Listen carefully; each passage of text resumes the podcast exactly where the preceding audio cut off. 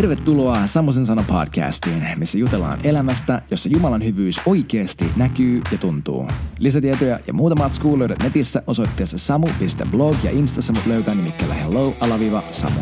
Mä oon, surprise surprise, teidän hosti Samu ja pikemmittä puhetta sukelletaan suoraan tämän päivän aiheeseen ja asian ytimeen. No moikka kaikki, tervetuloa takas. Kiitos, että jaksoitte taas tune in mun kanssa. Kiitos, että te luotatte, että mulla on jotain sanottavaa.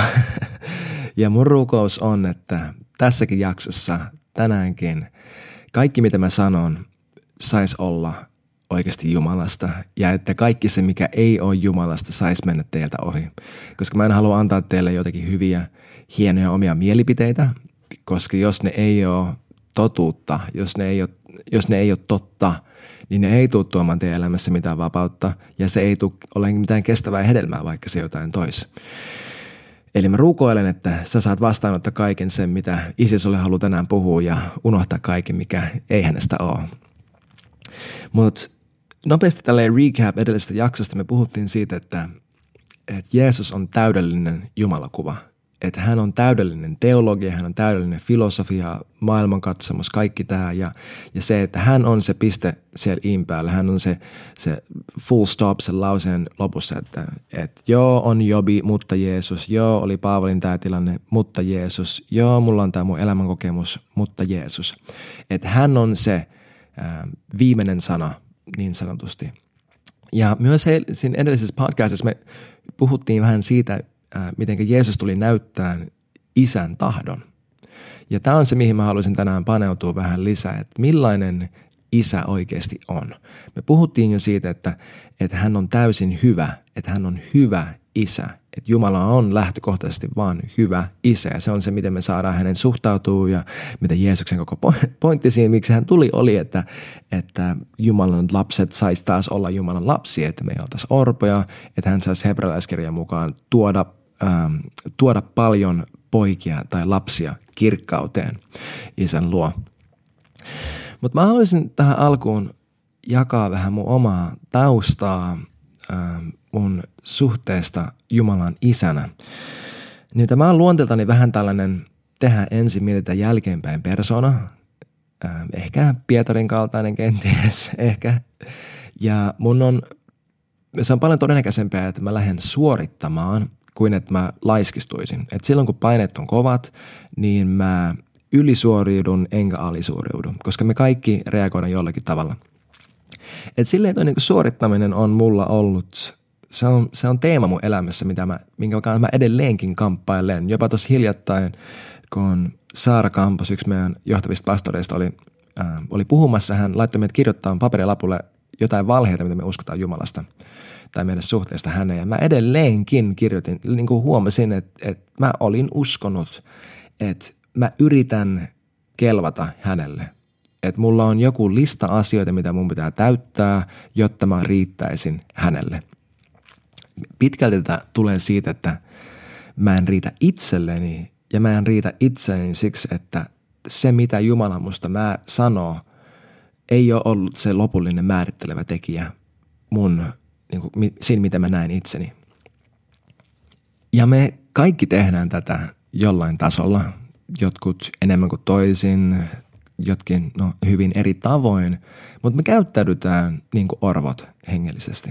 Et hengellinen orpo on sellainen, joka yrittää ansaita hyväksyntää, vaikka sillä on, olisi hyväksyntä. Tai tiedätkö, me uskotaan, että meidän pitää pärjätä yksin. Tai me koetaan, että me ei tulla koskaan olen tarpeeksi tai että resursseja, aikaa, rahaa, mitään ei tule olemaan tarpeeksi. Ja se on sellainen kynsin ja hampain näkemys tähän maailmaan, missä me yritetään selvitä, me yritetään pärjätä, me yritetään olla tarpeeksi, me yritetään riittää, me yritetään kuulua. Ja me, me koetaan, että se on vähän niin kuin maailma vastaan me ja onneksi pyhä henki on siinä vähän auttamassa, koska me ei tiedetä, miten me tästä selvitään ja eihän me tätä armoa alkuunsakaan ansaittu, mutta luojan kiitos, armo riittää. Ja tämä on niin hassu tämä, tämä koko ajatus siitä, kun Efesolaiskirja vaikka mainitsee, että isä on kelpuuttanut meidät. Että me yritetään kelvata, vaikka hän on jo kelpuuttanut meidät. Että vaikka kaikki se, mitä me koetaan, että meidän pitäisi tehdä, jotta Jumala olisi meille mielistynyt, no koko kristinuskon pointti ja se, joka erottaa kristinuskon jokaisesta muusta maailman, ää, sanotaanko uskonnosta, on se, että Jumala itse teki kaikki sen, mitä me ei voida tehdä. Ja sitten antaa meille sen papukaijan merkin siitä. Että hän itse suorittaa sen vaatimuksen, mikä, sen niin kuin moraalisen vaatimuksen, mikä ihmisellä on. Oikeassa suhteessa Jumalan kaa. Ja me saadaan sitten kaikki hyödyt. Ja vaan sillä, että me uskotaan, että näin voi olla mahdollista ja näin tapahtui. Ja me annetaan meidän vähäinen elämä, vaikka Raamattu sanoo, että me oltiin kuolleita meidän synneissä, että me annetaan se Jumalalle, me vastaanotetaan hänen elämä ja that's it. Et se on niin koomista, että vaikka tämä on se, mistä koko tässä meidän Jumalasuhteessa on kyse, koko meidän maailman katsomuksessa ja uskomuksessa, että me silti yritetään kelvata. Me silti yritetään pärjätä. Tehdään kaikkea tätä siksi, että me ei ymmärretä, mitä tarkoittaa olla Jumalan lapsi ja mitä se tarkoittaa, että Jumala on meidän isä. Tiedätkö, meillä on sekoittunut meidän Jumalan kuvaan niin monta eri asiaa, mitkä me laitetaan samalle viivalle ja samassa tärkeysjärjestyksessä. Koska se on totta, että Jumala on, hän on luoja, hän on kuningas, hän on herra, hän on vapahtaja, hän on tuomari, hän on ystävä, hän on auttaja, hän on suoja. Hän on kaikki näitä asioita, hän on rakastaja – mutta päällim, mä oikeasti uskon, että päällimmäisenä se, miten sun tulisi suhtautua Jumala, miten sun tulisi nähdä hänen luonne, on, että hän on isä. Hän on hyvä isä. Hän on isä, joka tuo sulle, tiedätkö, kaikki, kaikki tämä paketoituu tuohon tohon isä-ajatukseen. Hän on isä siinä, että hän tuo sulle turvan. Hän pitää susta huolen. Hän rakastaa sua sellaisella tavalla, että se täyttää sun rakkaustankit ylitse vuotavaksi, että sä et yritä hakea hyväksyntää ja riittämistä ja tarpeeksi olemista kaikilta muilta ihmisiltä, eri pienistä niin kuin ihmissuhteista ja sun työstä ja kaikista muusta, missä sä yrittäisit riittää ihmisille ja Jumalalle. Ja mä haluan mainita vielä, että, että raamatussa ei ole tällaista hyväkyttä pahakyttä asetelmaa, missä Jeesus tuli pelastaa meidät vihaiselta isältä. Että Jeesus olisi hyvä kyttä ja isä oli se paha kyttä, joka halusi vain tuomita meidät, mutta luojan kiitos Jeesus tuli väliin, että me ei otettu sitä koko vihaan niskaan. Jos tämä olisi totta, niin minkälainen isän luonne sitten loppupeleissä on? Mä haluaisin, että mietitään tota, että, että jos lähtökohta oli se, että isä halusi rankasta meitä, mutta hän ei rankasta meitä, koska hän sai rankasta jotain muuta – niin mitä se kertoo meille hänen luonteesta? Mä haluan myöhemmässä sarjassa palata tuohon, että mitä ristillä oikeasti tapahtuu, koska toi, mä, toi on niin iso aihe. Mutta mä en usko, että, on, että meidän on tervettä ajatella isää tuolla tavalla. Koska yksi, yksi mun lempi paikoista raamatussa, mikä parhaiten näyttää isän luonteen, on se tuhlaajapojan tarina. Luukkaan evankeliumin 15. luvussa, muistaakseni. Ja tässä tarinassa jos sä oot lukenut sen, niin hyvä. Jos sä et ole lukenut sitä, niin mä rohkaisisin, että sä laitat nyt isket paussin ja sä meet ja luet Luukkaan evankeliumista luvusta 15 sen tarinan. Eli mene paussi. Okei. Okay. Mä oletan, että sä oot siis lukenut sen. Mutta tässä tarinassa, tiedätkö, ensinnäkin se isä ei välitä, että mitenkä tämä poika kohteli häntä. Hän ei välitä sitä, että poika sanoo, että hei, mä haluan mun perinnön, joka tarkoittaa, että se, että se poika sanoo, että hei, mä toivoisin, että sä olisit jo kuollut. Tiedätkö, se poika sanoi, että hei, isi, mulla on ihan sama, onko sä hengissä vai onko sä kuollut, mä haluan se, mikä kuuluu mulle, mä en välitä. Ja isi vaan, siis se isä vaan antoi sille pojalle. Ja se isi ei, vaikka tämä poika sitten lähti, tämä isä ei unohtanut sitä lasta. Koska jos hän olisi unohtanut, niin hän ei olisi valmistellut kaikkea sitä, mikä oli valmiina, kun tämä poika palas. Ja kun tämä poika palas, isi on se, joka näki jo kaukaa. Tiedätkö, hän odotti tällaisen niin kuin suurella odotuksella, ei vaan silleen, että no ehkä jonain päivänä, ei vaan se, siitä tulee se vaikutelma, ikään kuin hän olisi aamui illon siellä talon katolla katsomassa sinne, sinne kaukaisuuteen, että milloin se tulee, milloin se tulee, milloin se tulee. Ja heti kun siitä näkyy vähänkään merkkiä, se lukee, että heti kun se näki sen pojan, niin hän lähtee ja hän juoksee tätä poikaa vastaan. Mä kuulin vähän aikaa sitten mielenkiintoisen yksityiskohdan, että tässä kulttuurissa tuollainen sun vanhemmilta perinnön pyytäminen etukäteen ja tälleen sanominen, että hei, mulle ihan sama, että että et, et mä toivoisin, että sä olisit kuollut, että mä saisin mun osuuden sun rahoista. Että tämä oli kivityksellä rangaistava, se, se oli rikos, mistä, millä oli niin death penalty, että sä ansaitsit kuolla kivityksen kautta siinä kulttuurissa. Et mä kuulin tällaisen jännän insightin, että tämä isä, kun puhutaan siitä, miten hän juoksi, että hän juoksi nopeampaa kuin syyllisteet, jotka olisivat olleet tulossa kivittämään tämän pojan. Että isä, tiedätkö, tässä kulttuurissa vanhat miehet tai aikuiset miehet, ne ei, ne ei koskaan juosseet mihinkään. Koska jotta sä juoksit miehenä tohon aikaan siinä kulttuurissa, sun täytyi nostaa sen sun niin kuin hameen helmat niin korkealle, että sun alushousut näkyy. Et isi ei välittänyt siitä – miltä hän näyttää. Hän ei välittänyt omasta luonteestaan, siitä mitä hänestä ajatellaan. Hän ei välittänyt siitä, että hän tulisi naurunalaiseksi. Hän ei välittänyt siitä, että, että hän niin kuin sotkisi itsensä tai mitä ikinä, koska me nähdään, että hän oli hyvin niin kuin varallinen mies. Hän halusi saada sen pojan. Hän halusi suojella sen, hän halusi tehdä kaiken, mitä hän vaan pystyi, jotta tämä poika tulisi turvallisesti ja täysin kotiin.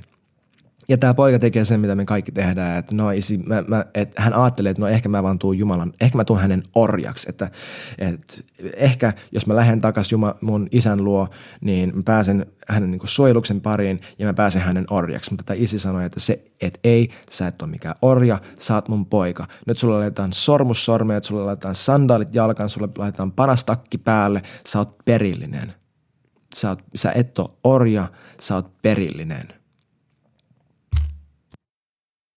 Tämä on oikeasti se, millainen meidän Jumala on. Tämä on oikeasti se, millainen meidän Jumala on. Siis toi, että hän laittoi sinettisormuksen heti sen pojan sormeen. Se sinettisormus tarkoittaa, että hän antoi tälle pojalle auktoriteetin tehdä bisnestä, tehdä päätöksiä ja, ja solmia diilejä ja kaikkea tällaista, ikään kuin se isä olisi itse läsnä. Tämä poika on tietysti just tullut takas kotiin ollut silleen, että hei, ehkä mä pääsen orjaksi. Ja tämä, ja tämä isä sanoi, että ei todellakaan, tässä on mun sinettisormus, täällä isketään sulle käteen, sä oot mun perillinen, mitä sä sanot on ikään kuin jos mä oisin sanonut sen, mitä ikinä sä teet, on ikään kuin mä oisin tehnyt sen. Laitetaan sulle sandaalit jalkaan, joka erottaa orjan lapsesta. Orjilla ei ollut kenkiä jalassa. Kengät ei ollut niin kaikille tarkoitettu siinä kulttuurissa ja ne, ne oli arvokkaampia. Ja, ja se, että sulla oli kengät versus, että sulla ei ollut kenki, erotti sut siitä, että ootko sä osa sitä perhettä vai ootko sä vaan työntekijä. Tiedätkö, kristinuskossa me ei olla Jumalan työntekijöitä. Jeesus ei roikkunut ristillä, jotta hän saisi hirveän hyvän rekryn päälle. Hän teki sen, jotta isä saisi kaikki hänet lapset, hänen lapsensa kotiin. Koska hän halusi sut. Just siinä synnissä, niissä riippuvuuksissa, niissä kieroutuneissa ajattelutavoissa, sillä taustalla, sillä historialla, kaikella sillä sonnalla, mitä sun elämässä oli. Hän ajatteli, että just tuon puolesta mä oon valmis kuolemaan. Mä maksan ihan mitä ikinä se maksaa. Mä teen itsestäni naurun alaisen. Mä haluun tuon. Ja tällainen isä on. Ja mä haluan mainita sen, että tämä ei, tiedätkö, tämä Jumalan suhtautuminen meihin ei lopu vaan siihen, kun me, me pelastutaan, kun me sanotaan hänelle, että Jeesus, mä haluan, että sä oot mun kuningas, mun elämäni Herra. Tuu, pyhä henki mun sisimpää asumaan, mä annan sulle kaiken, mitä mä oon, jotta mä saisin elää sussa sen takia, että sä elät mussa että kun ihminen syntyy uudesti tuolla tavalla, se ei, tämä ei jää siihen, vaan vielä senkin jälkeen, tämä on se, mitenkä isi suhtautuu suhun aina, kun sä mokaat. Aina jos sä teet mitään väärin ja sä käännyt isin puoleen, hän ei oota siellä, tiedätkö, piiskaruoska kädessä, vaan hän juoksee sua vastaan jatkuvasti. Ja hän muistuttaa sua, että sä oot perillinen, sä oot mun lapsi, sä kuulut, toi ei, jos, toi ei määrittele sitä, kuka sä oot, sä pystyt parempaan, mä uskon suhun. Jumala on aina, hän aina suhtautuu suhun tuolla tavalla. Mä tiedän ja mä ymmärrän, hebrealaiskirja 12.6 tai jakeet 5 ja 6 puhuu tälleen, että, että me ei saada unohtaa sitä, e, miten Jumala nuhtelee meitä, miten hän korjaa meitä. Siellä jopa käyttää tätä sanaa, että ruoskii jokaista poikaa, jonka hän vastaanottaa. Mutta hän ei tee sitä siksi, että hän rankaisee meitä tai että jotenkin hän on pakko kurittaa meitä tai mitä ikinä, vaan siksi, että meidän elämässä, kun me tullaan Jumalan luo, sä tuut, kun sä syvennyt suhteessa häneen, sä tuut näkeen, että, että ah, that thing's gotta go ja that thing's gotta go ja kun sä niin kuolet ja kuolet ja kuolet kaikille sille vanhalle, mitä sun elämässä on roikkunut, kaikille sille orjuudelle, sille orvon ajattelulle, mitä sussa vielä roikkuu ja minkä kanssa oot täysin identifioinut itse itsesi. Se tuntuu siltä, kuin susta revittäisi juttuja. Se tuntuu kipeältä ja se tuntuu siinä hetkessä, että tämä tekee pahaa, mutta isä ei koskaan tee sitä siksi, että hän haluaisi häväistä sun tai että hän haluaisi tuottaa sulle kipua. Hän tekee, hän nuhtelee, hän korjaa, hän ohjaa ja hän jopa ruoskii siksi, että hän näkee sen kullan, mitä sen sonnan alla on. Ja hän ei koskaan jätä sitä tuohon. Tiedätkö, että se, mitään, mikään prosessi, missä Jumala sua pitää, mikä tuntuu kipeältä, ei ole sen prosessin takia. Se ei ole siksi, että hänen täytyy saada jotain aikaiseksi, jotta hän on mielissään. Hän tekee sen, jotta susta saa tulla kaikki se, mitä hän tahtoo, että sä oot, koska hän rakastaa sua.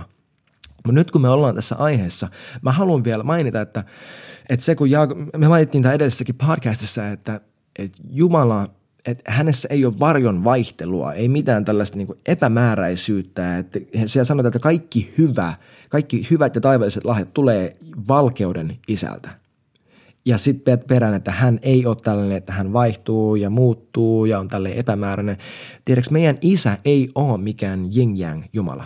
Yang ei ole kristillinen ajattelutapa. Siinä ähm, Yangissa on, se on ympyrä, jossa toisella puolella on, on musta osio, minkä keskellä on valkoinen täplä, ja toisella puolella on valkoinen täplä, jonka keskellä on, tai valkoinen osuus, jonka keskellä on musta täplä. Ja tämä tarkoittaa sitä, että kaikessa pimeydessä on vähän valkeutta ja kaikessa valkeudessa on vähän pimeyttä. Mikään ei voisi olla kauempana totuudesta, koska Jumala on täysin valkeus. Hänessä ei ole mitään pimeyttä. Ja mä haluan sanoa, että heti tähän perään, kun puhuttiin siitä, että Jumala kurittaa, hän ruoski mitä ikinä, että Jumalan hyvyys ei ole mitenkään epämääräinen ja mystinen se ei ole epämääräinen ja mystinen tällainen, että no, mitä ikinä tapahtuu, niin sitten tapahtuu. Ja roomalaiskirja 828, että no kaikki yhdessä vaikuttaa heidän hyväksi, jotka Jumalaa rakastavat. Jos sä ajattelet tuolla tavalla, mä rohkaisen sua lukemaan sen roomalaiskirjan paikan heti siitä seuraavat pari lausetta eteenpäin, koska se ei jää tuohon. Se ei sano, että kaikki mitä sun elämässä tapahtuu on Jumalan aiheuttamaa ja hän vaan sallii kaiken, koska se on jotenkin hyvä loppupeleissä. Jos se ei ole hyvä sillä tavalla niin kuin sä näet, että se on hyvä, niin kuin sä ihmisenä koet, että okei, tämä tuo mulle elämää, tämä on elämää ja tämä on rakkautta. Jos se ei ole se lopputulos, niin se ei ole Jumalasta. Koska muuten raamattu ei käyttäisi tota, tota kieltä, että Jumala on hyvä, että hän on rakkaus. Se ei käyttäisi tollaisia sanoja ja ilmaisuja, jotka ihmiset, jotka on meidän kieltä – kuvailemaan Jumalaa, jos se ei olisi totta. Sitten siellä lukisi, että Jumala on, hän on mystinen sellaisella positiivisella tavalla, tai hän on rakastava, mutta sellaisella jumalallisella tavalla, mitä me emme voi ymmärtää. Ei vaan siellä sanota, että Jumala on hyvä. Ja tiedätkö, kaikki ne, ne käskyt, mi, mi, mitenkä meitä ää, meitä kehotetaan kohtelemaan muita ihmisiä, vaikka Paavalin kirjeissä. Sanotaan vaikka roomalaiskirja, tai eka, rooma, äh, sorry, eka korintolaiskirja ja luku 13, tämä, että rakkaus on sitä, rakkaus on tätä. Jos, oot, jos olet koskaan ollut häissä Suomessa, sä oot luultavasti kuullut ton paikan. Tiedätkö, että Jumala ei odottaisi sulta käytöstä, mitä hän ei sulle itse mallenna? Koska Raamatus myös sanotaan Johanneksen kirjeissä, että, että olkaa Jumalan, niin matkikaa Jumalaa. Ja, ja hän, tai itse asiassa siellä lukee, että, että hän, joka ähm, sanoo olevansa kuin hän, hän, hänen tulee vaeltaa niin kuin hän vaelsi.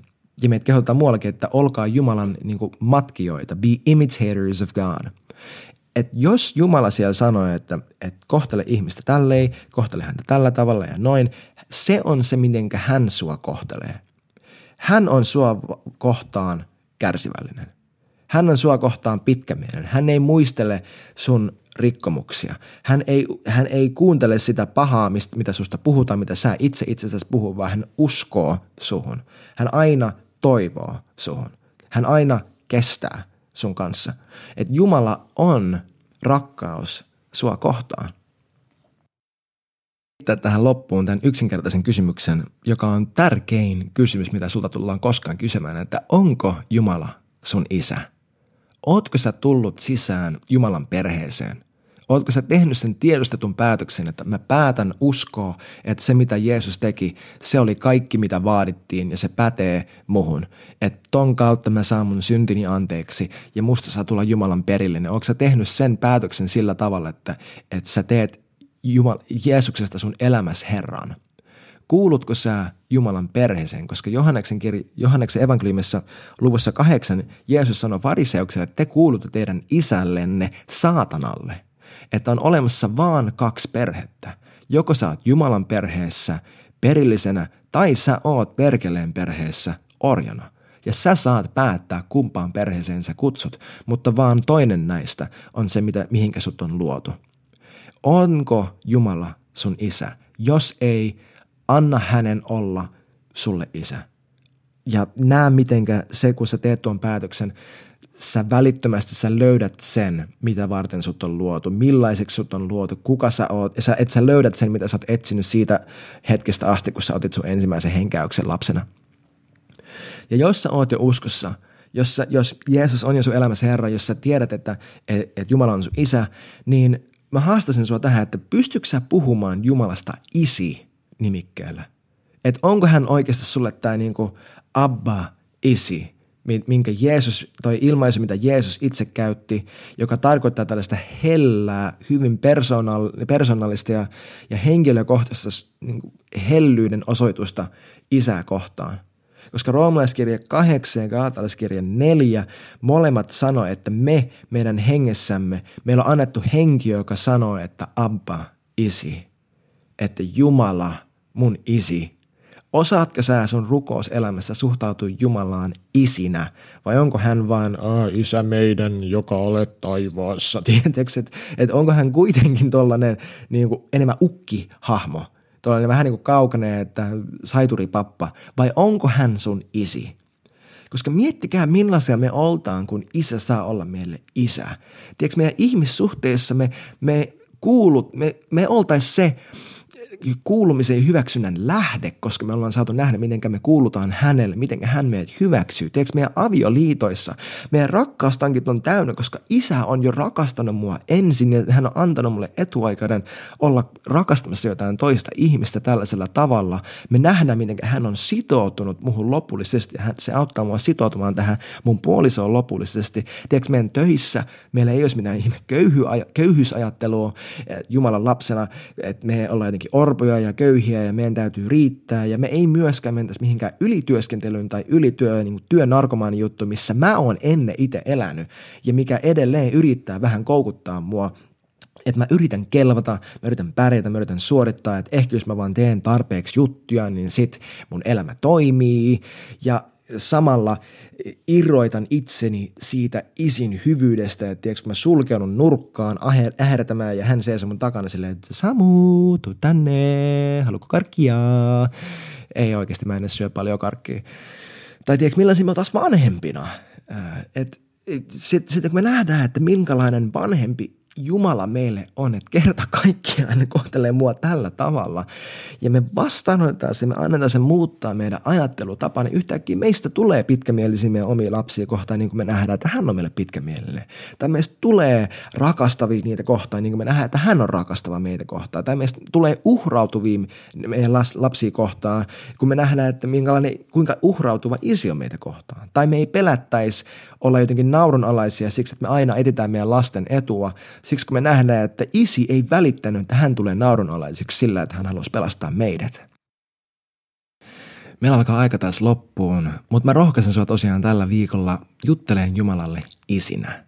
Juttele hänelle niin kuin sä oikeasti uskot, että hän on hyvä isi, jonka sylin sä saat aina juosta, joka aina juoksee sua vastaan.